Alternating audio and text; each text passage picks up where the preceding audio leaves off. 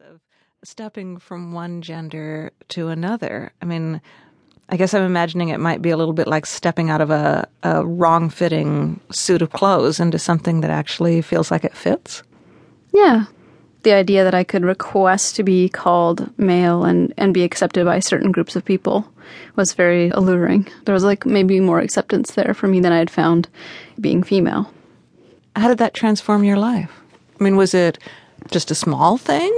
You know, oh yeah, now people call me he. I think it was a really big thing. I mean, at the time, it still wasn't really accepted by mainstream culture. Like, I don't think there was a lot of, awareness, at least in Canada at that point, about what a transgender person was. So I think that it definitely affected my life a lot, especially because I'm a singer. I had been singing and playing at folk festivals and releasing albums, and, you know, I happened to have a very high voice. Approaching the media with my next release, okay, now I'm going to go by he but my voice is going to be the same, you know? So it, it created a lot of um, complications. So at what point did you begin to feel like the trans man label didn't quite fit either? Um, I think it also happened in the same way where I met people who were. I basically moved to Montreal like five years ago, and I met um, people who were living kind of gender queer, gender neutral kind of lives and asking to be called the they pronoun or like other gender neutral pronouns. And so I saw this option. I guess, you know, without changing my body, I end up in all these like absurd kind of situations, like having to argue over if I was a man or not. And at some point, you know, arguing that I was a man became very absurd because I took like a closer look at the gender binary and I was like, well, but there are people who are born in a sign male with high voices, or people who have hips, or there's all of these variances within people who aren't trans in the gender binary. And so it started to feel a bit more like a joke to me, I guess. Like just these artificial labels that we ascribe yeah. to people? You know, if you're like, why can't you call me he? And someone's like, well, you have hips. And you're like, but so does he. I don't know. So I kind of. Well, there are, a decided, few, there are a few other anatomical differences, though. Yeah, but, you know, it is on a spectrum. And for me, like, the things that people could see and the differences just started to feel a bit like it was being more enforced on trans people than on people who are aren't transgender. So, so I decided to just kind of retire. so that's fascinating. What does that mean? How do you retire from gender?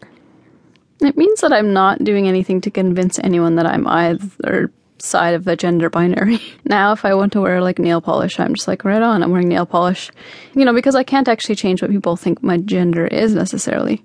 There's only so far you can go to convince people you are a gender. And so I retired from trying to convince people, basically.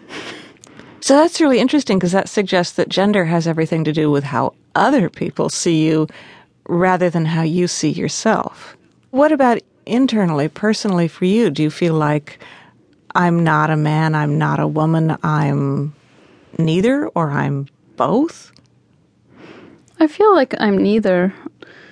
I mean, I think that for me, whenever I try to boil down, you know, the ways you'd behave to be a man or a woman, I always end up back in sexism.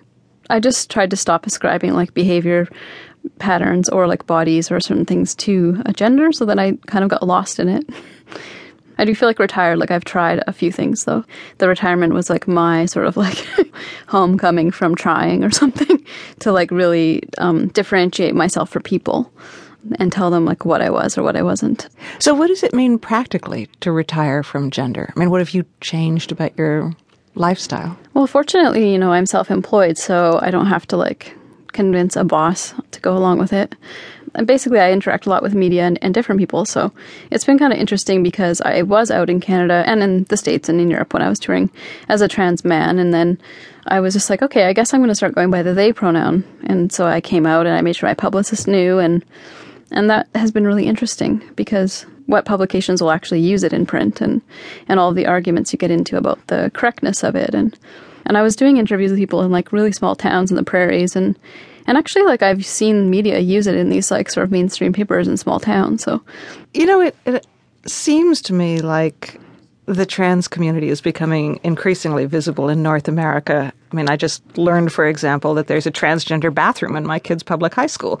But to drop gender altogether seems like something that a lot of people will find a brand new idea and maybe kind of challenging.